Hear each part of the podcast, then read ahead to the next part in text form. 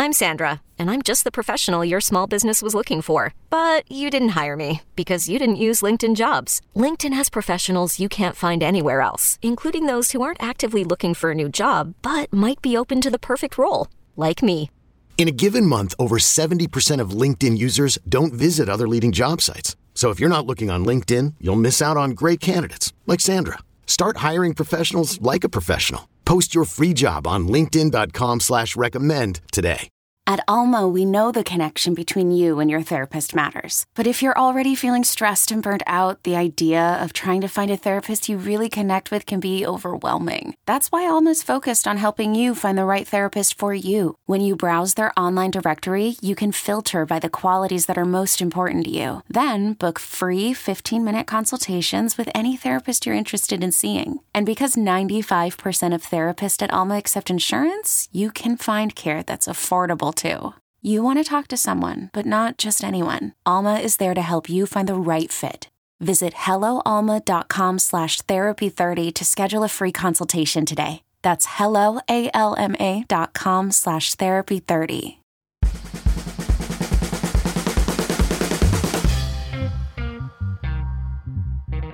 Welcome back to Side Hustle School. My name is Chris Guillebeau. I hope you enjoyed yesterday's story about Bruno's Barkin Biscuits, the homemade dog treat hustle.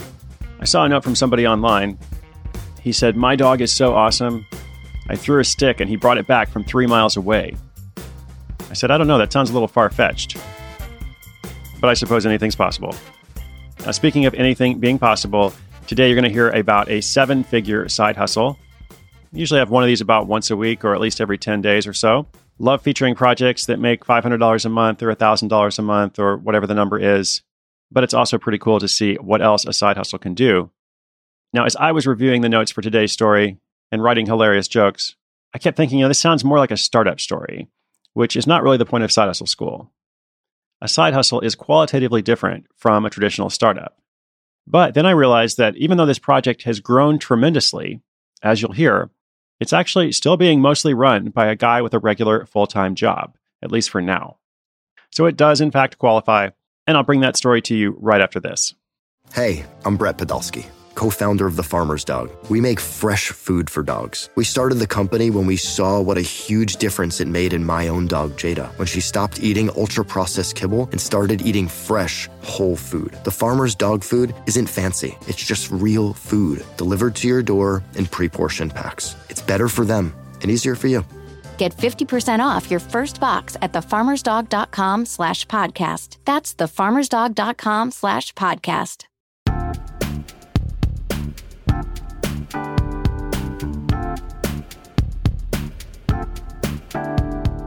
Gene Caballero is no stranger to hard work.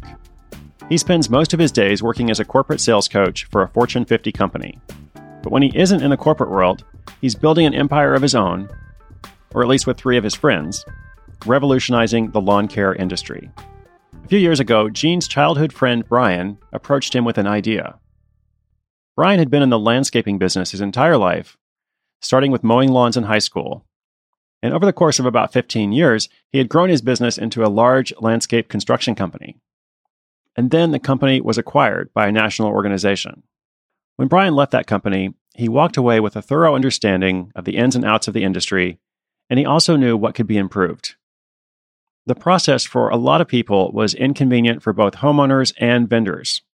Each day, he had worked alongside multiple hardworking lawn care professionals, but he recognized that they didn't have the time to market themselves or complete the bookkeeping and consumer outreach that was required for them to be successful in the industry. And meanwhile, for homeowners, it was just as challenging. If you wanted to have your lawn mowed or you needed some landscaping service, you'd have to call around and leave a bunch of voicemails, wait for somebody to call you back at the end of the day. And even if you are efficient in this process, it still might take a week or more to get quotes. And it's not just that. How do you know you're actually getting the best price and the best quality possible? You really have no idea. And so for a lot of homeowners, it's really kind of like taking a blind leap of faith. The analog process of finding a lawn care provider was problematic, and Brian knew that it could be solved by technology. He noticed that the crowdsourcing movement led by Airbnb was working well, and he thought a similar type of platform could solve many of the problems he'd observed every day in the lawn care industry, especially for smaller providers. Gene and Brian wanted to create a website that would easily allow homeowners to post their job details and then choose from a list of trusted vendors to find a fit that was best for all parties involved. Not only would customers not have to call around and spend time researching, vendors would no longer have to go door to door seeking out business. Gene and Brian could bridge the gap and connect customers and vendors without all that hassle. Unfortunately, neither of them had built a website before, so they decided to hire another company to build it for them. This ended up being one of the biggest mistakes they made along the way. They ended up paying way too much money for a customized website that was barely usable. And the studio that built it also ended up going out of business. So they went back to the drawing board and they decided what they really needed to do was bring someone in who could build the website and manage it as a co founder. So they brought on two other team members. This newly formed quartet decided to call their service GreenPal. They ended up developing both a website and a mobile app. And while the new founders were working on that, Gene and Brian got to work finding vendors to feature on it. They started in their hometown of Nashville, Tennessee, and they personally met with any vendor who was interested in participating. It was designed to be somewhat exclusive. Not just anyone could be a GreenPal vendor. There was an interview process. Potential applicants had to have commercial grade equipment in good condition, positive references from previous customers, and current insurance. And the network operates by letting vendors set the prices of their services however they see fit. When a homeowner signs up, those vendors are sent any info that the homeowner provides, as well as images from Google Maps, including aerial and street views of their property. That way, the vendor can provide a good quote without actually being on site. The homeowner then receives a series of bids from the vendors in their area, and they're free to pick whoever they'd like to work with based on the ratings, reviews, and prices. This practice encourages vendors to do as good a job as possible in order to keep their ratings up and be competitive within their market. And it also brings them a lot more business. GreenPal started with a small team of vendors in 2013, but their numbers have now grown to include almost 600 vendors over the past four years. They've also expanded beyond Nashville to five other cities, and they're keeping wait lists for lots of other cities once they're ready to introduce the platform there. So, how does GreenPal make money? Well, the service charges a 5% fee from everything that goes through their platform. And with 600 vendors and lots of customers, that percentage really adds up. In 2016, the service brought in more than a million dollars. And Gene predicts that the growth they're experiencing, pretty much 300% every year, will more than triple that number by the end of 2017. So even though Gene has been working on this project on the side while working his full time job for the past four years, this will probably be his last year at that corporate job. Since the growth trend shows no sign of slowing, he's thinking at some point soon he's going to go all in. Naturally, the extra income has been awesome for Gene and the other three guys. It's a lot of extra income, of course, but they've worked hard for it. And it's also very fulfilling to see how their vendors' lives have been positively affected.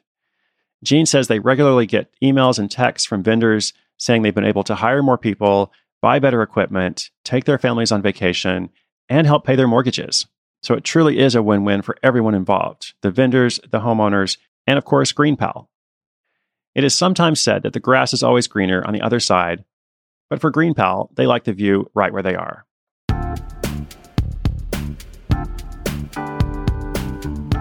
So, congratulations, GreenPal. Way to mow down the competition. As I said, it really is a win win for everyone. And like so many of our stories, their side hustle, which is now getting quite large, all comes from finding a problem and thinking about what might be a good solution for it. And when you think about a big problem like this, there are essentially two different ways to solve it. And one is focusing hyper locally and saying, okay, this is my market, this town, this city, whatever it is, and I'm going to start a lawn care business and provide much better service than everybody else. I'm going to solve this problem of voicemail and calling people back and not having accountability. And a few weeks ago, I did this episode, number 87, with a young graduate named Christopher who is making $20,000 a month cleaning houses. And he also set out to solve a similar problem as what we heard in this story. But he's focusing on his local market, the Potomac area of Washington, D.C., and has obviously been very successful with that. Well, the GreenPal guys have a similar origin, but a different approach. The origin is the problem, and for their solution, they have the intent to not just work in one area, but create this technology that will work throughout the United States and maybe even beyond at some point. So they are, of course, very successful too. And you might wonder, why doesn't everyone do it that way? Well, it's not necessarily that one way is better than the other, because to do it this way is a lot more expensive. It requires partnership, like we saw in this story. It does require a certain amount of startup capital or investment to build that technology. And speaking of technology, it's just a much more technologically intensive approach.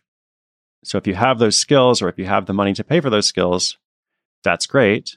But a lot of us don't, which is why you could do something like what Christopher did in episode 87 and still create a tremendous success for yourself. So, different approaches, there's always pros and cons to everything, but it all starts when you have an intention and, of course, when you get to work. I hope you enjoyed this story today. Inspiration is good, but inspiration combined with action is so much better. Show notes for today are at sidehustleschool.com slash 123. That's for episode 123. You can also send me a note from there, or you can leave a voicemail for the show. And we won't call you back to give you a quote on mowing your lawn, but we might use your comment or question on the show. Thank you for listening. I'm Chris Guillebeau. This is Side Hustle School.